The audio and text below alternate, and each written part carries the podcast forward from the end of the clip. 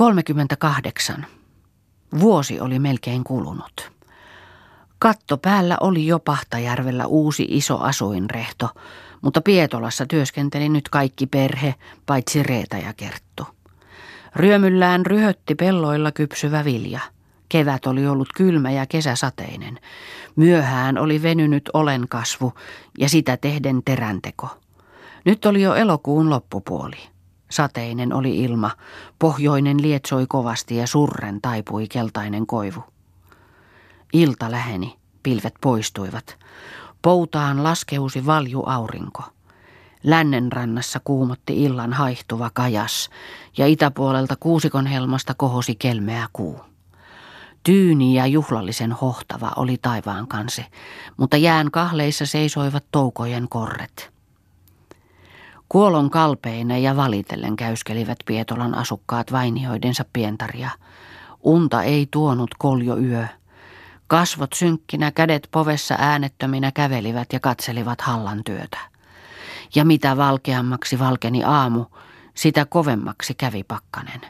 Kokoon kutistuivat vihannat jyväiset tähkät, ja auringon noustessa peitti paksu kuura kylmettyneen touon, maan ja metsät. Järvestä kohosi niin paksu sumu, että peitti aamu auringon paistamatta. Vasta puolen päivän rinnassa katosi sumu, haihtui halla ja hertaisesti paistoi aurinko, ja vilkattaen höyrysi taasen märkä vainio. Hallan tuhoista touoissa ei selvään huomannut – Näyttivät vaan vähän öljäköille jyväinselät ja Siikanen oli kalpeampi entisestään, mutta näytti kuitenkin siltä, että noin kauniina päivänä voipi toivoa virkistyvän. Toinen yö ja kolmas yö tulivat vielä hallaiset, vaikka eivät niin kovat kuin ensimmäinen, sillä aurinko lämmitti maan päivällä. Kolmas päivä oli kaunein melkein koko kesänä. Löyhkeästi henkäili etelän mietotuuli ja hertaisesti paistoi aurinko mutta tyhjänä heilui kalpea tähkä. Synkillä mielin ottivat nyt Pietolan asukkaat viikatteensa, niittivät ja panivat suovaan jyvättömät touot. Suovassa olivat touot, ei vuoden tulosta mille kättä ojentaa muuta kuin kuopallinen nauriita. Vesikiehteisin silmin hoitelivat äidit pienokaisiaan ja vähäpuheisina istuivat toiset pystyvalkean suopeassa loisteessa ja teeskelivät vähäisiä käsitöitään. Ainoastaan Aunon kasvot olivat tyytyväiset. Katri huokasi syvään ja virkkoi, Jumala tietää, millä talvelle lähdetään. On oltu köyhiä ennenkin, mutta niin tuntuu, ettei toki ennen näin tyhjinä. Kun talvi kättä antaa eikä talven varustetta mille suutaan aukasta. Auno. Se on vanha sananlasku, että usein köyhä syöpi viimeisensä ja elää yhtä kaikki. Katri. Elät sitä sinä, kun olet aikuinen, mutta nuo lapsiraukat. Tahvo. Kyllä tuota tästä vuodesta päästään. Onhan noita sen verran varoja, kunhan ei pahempaa tulisi. Mutta painaahan tuo mieltä, kun tuommoiset touot, oljikot kuin hankea, ja aivan tuossa käteen käymässä niin kuin menevät tuosta läpi käsien. Menevät kuin siivellä pyyhältäin. En ole moista nähnyt, en kuullut, kun ei jäänyt ei sian puremista – ja niin menee vuoden työ kuin kuumille kiville. Sehän tuo tahtoo päätä vannehtia. Olli-Pekka virkkoi kylmästi. Kyllä se kävi niin, että tänne tultiin syömään viimeiset rihkamansa. Kasvot kihahtivat punaisiksi. En liikuta minä muualle äyriäkään kuin tuohon talontekoon. En äyriäkään, sen sanon. Riikka, mutta kunhan nälkää katsoo silmästä silmään, niin kyllä panet. Henki on eläkkeen poika. Olli-Pekka lisäsi vielä, että en äyriäkään, en, en. Minä panen ennen vaikka mihin. Menen kotiin. Riikka, hym kotiin. Sinne tullessasi on kynnys hirttä korkeampi. Auno, ei tiedetä vielä olla milläänkään. On näillä poroilla ennenkin jo kumma nähty. Ja onpa meillä nyt lehmiä ja hyviä lehmänkontuja. Hoidetaan niitä ja imetään niitä. Kyllä lapset marjoilla elävät. Hätä on kaukana – mutta kyllä meidän pitää petäjiä kiskoa, että saadaan niistä leipää. Tahvo kummasteli. Petäjiä ja oravan kanssa yhteiset leivät. En ole siihen kummaa vielä yhtynyt. Olli-Pekka. Jo ovat huulet hukassa silloin, kun kieli maata vetää. Petäjästä leipää. Vie koirille semmoinen eväs. Auno, älä ylpeile, on sitä semmoiset syöneet ennenkin. Olli-Pekka, minä en syö, en. Sen sanon, että en syö petäjänkuoria, en.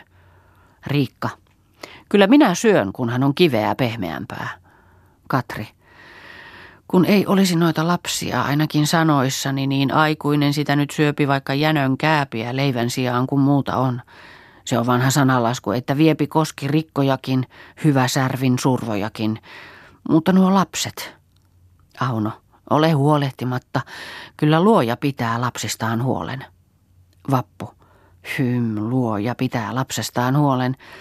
Heitähän itsesi siihen varaan, saadaan nähdä lentävätkö kypset kärpäset suuhusi. Vauno. Voi sinua vappuparka. Vappu. Vappuparka. Minä en ole sinun parkasi. Minä en ole rukka enkä raukka enkä kintas kenenkään. Olli-Pekka sanoi kylmästi, että sen sanon minäkin, että jos itse heittäyn huolettomaksi, niin Jumalasta nähden kyllä joutavat hampaat naulaan. Ei kukaan jatkanut puhetta.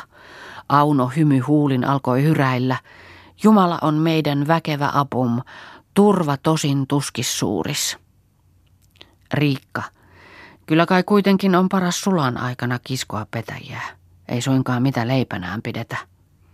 Auno, petäjiä ruvetaan kiskomaan aivan ensitöikseen. Huomenna lähti Auno, Martta, Riikka ja Saara petäjän kuoria kiskomaan. Tukalaa se oli, kun oli jo kuori tarttunut puuhun kiinni vaan lähti niitä kuitenkin ja jos ei paljon päivässä, niin paljon viikossa. Kaksi viikkoa kulkivat kiskomassa, niin oli talven leipä kingossa ja kasvoista katosi synkeys. Talvi tuli aikaiseen ja mitä ankarin, pakkasta ja tuiskua vaan aivan katkeamatta. Siitä huolimatta pyydettiin lintuja ja kaloja. Auno se oli aivan linnunpyynnin varrella. Siihen nousi, siihen laskeusi. Toisena päivänä oli toisella suunnalla virkatie. Enemmän kuin peninkulman päähän urkenivat Aunon suksiladut, ja uusia kotoksia hän teki joka päivä, milloin kaksi, milloin kolme sen mukaan, miten aika myönsi. Kotos tehtiin siten, että lapioitiin ryhevän kuusen juuresta lumi tarkkaan, että pälveen tuli sulaa marjanvarsikko. Sitten pälvi katettiin siten, että hakkailtiin aisan paksuisia näreitä. Niitä pantiin kuusta vasten pystyyn niin tiheään, että tuli lumen pitävä katos pälven suojaksi. Kahden puolen oli aukko siihen katokseen. Lintu jo puun latvalta huomasi pälven ja heti liepsahti maahan ja työntyi kotokseen mutta siihen oli pantu ansat kahden puolen kuusesta niin hyvillä vihillä, että jos lintu tahtoi mennä lystäilemään toiselle puolen pälveä, niin oli varma täytyminen tarttua ansaan. Niinpä sattuikin, että usein oli kumpaisessakin ansassa lintu. Sellaisia kotoksia oli Aunolla enemmän kuin kolme sataa. Ja kymmenittäin oli lintuja Aunon nahkakielisessä suuressa kontissa joka ilta, kun hän hohtavin kasvoin palasi kotiin ja heitettyään painavan takkansa riemuitsevan lapsijoukon purettavaksi, hän mieli hyvällä riisui päältään ryytteisen turkkinsa ja jaloistaan tieraiset töppösensä, jotka Martta tai joku muu sisko laittoi kuivamaan. Vappu ja Martta ne Kalliojärven rannoilla rantapajukoissa pitivät metsikananansoja. Niihinpä aina aamuhämärässä yksi ja toinen riekko takertui.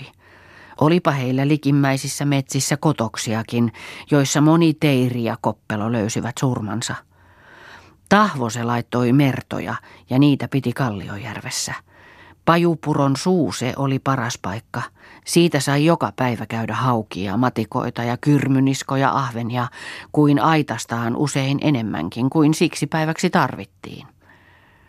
Niin karttui sekä lintuja että kaloja – että aina oli yli tarpeen enemmän kuin kahden päivän vara.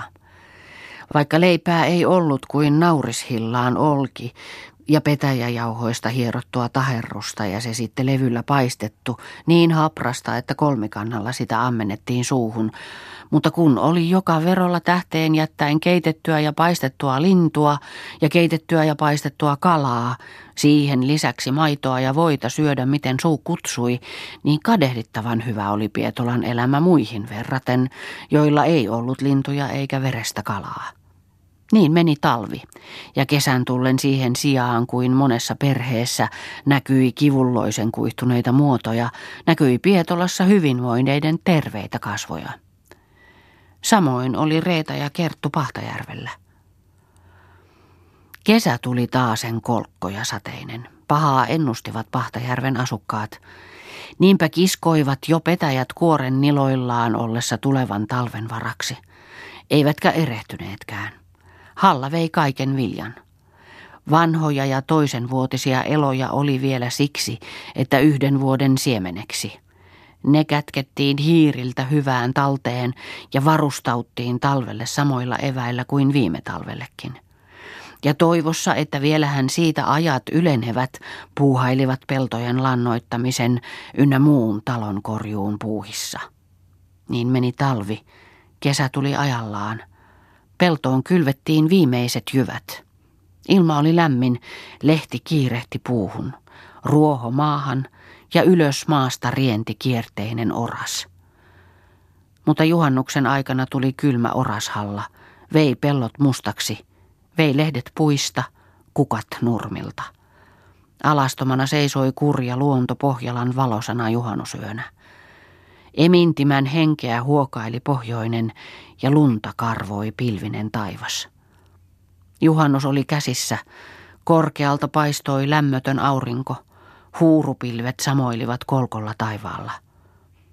Pirtissään istui Pietolan perhe, Reetakin oli joukossa. Eivät olleet iloisia eivätkä vallan suruisia, näyttivät hän vaan kuin jotakin outoa olisi tapahtunut, olivat kuin kynsille lyötyjä. Katri oli karsinapenkille ja sylissään piteli kolmivuotiasta pulloposkista pienokaistaan. Taputteli sen puhtaita kasvoja ja virkkoi leppoisesti. Mitähän sinä äitin pullukka, sinä perhoseni, tulevana talvena panet tuohon pikkuiseen suuhusi. Tuohon pikkuiseen suuhun, suu kuin mansikka. Mitähän siihen pantanee, kun ei kesää tullutkaan. Ei kasva edes karjan ruokaa. Reeta, niin sitä sanotaan, että suuri on kesä kateiksi, mutta kyllä se todellakin näyttää, että ei tule kesää. Juhannus on käsissä ja sammalikko oli jäässä vielä äsken, että kannatteli. Riikka, sanotaanpa sitä niin, että ei ole tähkätöntä juhannusta, mutta mustana on nyt maa. Ei ole orastakaan, sitä vähemmin tähkää. Reeta virkkoi vakavasti. Ei tämä ole ensimmäinen kumma, Äiti Vainaja niin usein puhui, kun hän oli ollut paimentyttösenä, niin oli ollut seitsemän hallavuotta peräkkäin, ja kahdeksantana kesänä oli juhannusaamuna olleet viitat pystyssä Pappilansalmella, ja isoa ruokojärveä oli hevosella ajettu. Eikä ollut moni enää kylvänyt ollenkaan, jos oli siemeniäkin. Vaan sitten oli kääntänyt toisen kylkensä – Päivän palattua olivat ilmat lämmenneet, kesä oli tullut lämmin ja poutainen, ja joka oli kylvänyt niin seitsemässä viikossa oli joutunut pivosta pivoon. Ahtolan ukkokin oli viikkoa jälkeen juhannuksen kylvänyt ohran siihen mäkipeltoon, niin Perttulina oli ollut uutisrieska syötävänä, valkea kuin sämpylä. Katri huokasi ja virkkoi. No on sitä ollut aikoja ennenkin. Seitsemän hallavuotta peräkkäin ja yhä ovat ihmiset vaan henkeä pitäneet, koska eivät ole aivan sukupuuttoon kuolleet. Reeta. En muista äitin kertoneen, että olisi yhtään näljen surmin kuollut. Auno. Kyllä se Jumala sentään pitää huolen luomista lapsistaan. Sama se on nytkin. Kunhan vaan tyydytään Jumalaan eikä huolita huomisesta päivästä, niin kyllä se antaa ravinnon ajallaan. Vappu katkasi puheen. Hym, Jumala pitää huolen. Se antaa ravinnon ajallaan. On tuo nähty tuo huolenpito.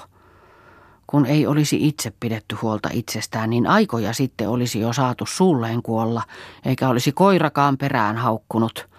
Ei huolita huomisesta päivästä, kaikkia kuulee. Tahvo tuli kalalta. Synkeä oli muoto ja vihaisena heitti konttinsa lattiaan ja virkkoi karmeasti – jo nyt on saanut perkele Arennille tämän tienoon.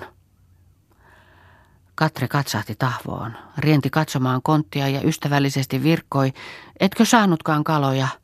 Eihän sitä aina. Nyt kun on näin kylmät, niin kalat ovat kauttautuneet. Mutta kunhan lämpiävät ilmat, niin sitten taasen. No onhan noita vähäsen. Kaas tuomainen hauki. Ja onhan täällä ahvenia toista läjää. Kyllä näistä keitto tulee. Tahvo ei kuunnellut Katrin puhetta, kiroili vaan, käveli lattialla ja sanoi vihasesti, kyllä minä en rupea tänne nälkään kuolemaan, saat laittautua matkaan noiden perillisten kanssa. Lähdetään kuin piiroisen joukko kulkeutumaan talo talolta kotipuoleen ja heitetään petoin huostaan tämä. Voi voi sentää, mihin piti joutua. Se on sinun syysi. Ja tuon muutaman rohveetan, tuon audon. Ala vaan laittautua matkaan. On meillä vielä sen verran rihkamia, että pääsemme kotipuoleen kerjäämättä.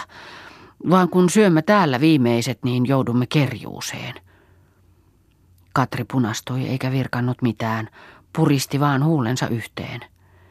Riikka katsahti Katriin ja virkkoi, joka menee se menköön, en lähde minä.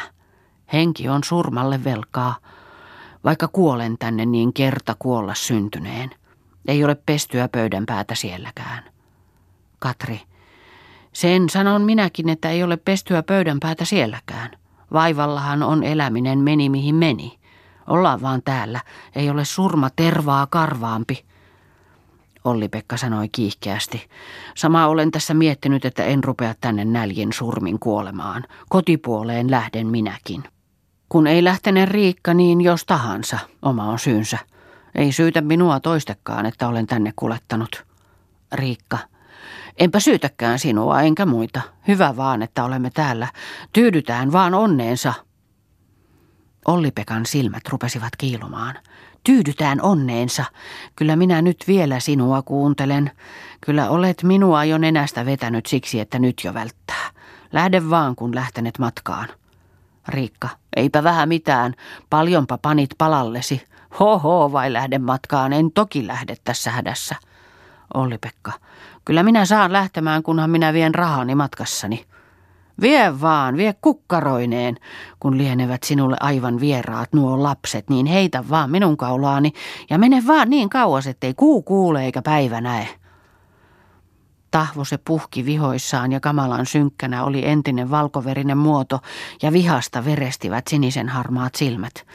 Tyhjää toimittain käveli pirtin lattialla, käveli ja puheli.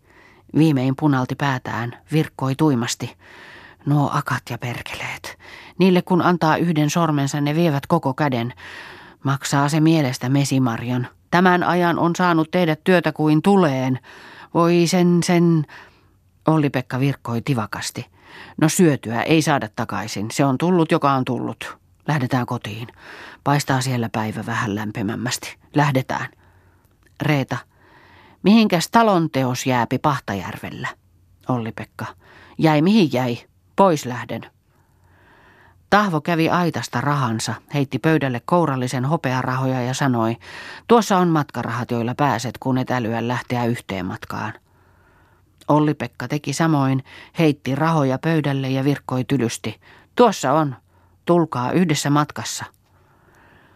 Katri tuikasi ulos, meni saunaan ja siellä itki itsekseen.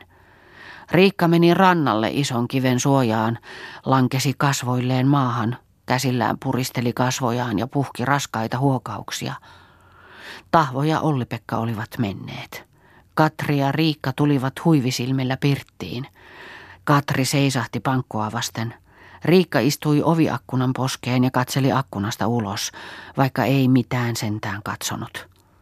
Auno istui kädet helmassa peripenkillä ja suurilla silmillään katseli Riikkaa ja Katria, virkkoi. En minä luullut, että se nyt on totta tuo homma. Tuli kuin puulla päähän lyöden. Reeta, en minäkään uskonut, että tuo nyt on totta. Luulin, että nyt tuossa vihoissaan tuskeilevat, mutta se raukeaa, kunhan purkavat pussinsa.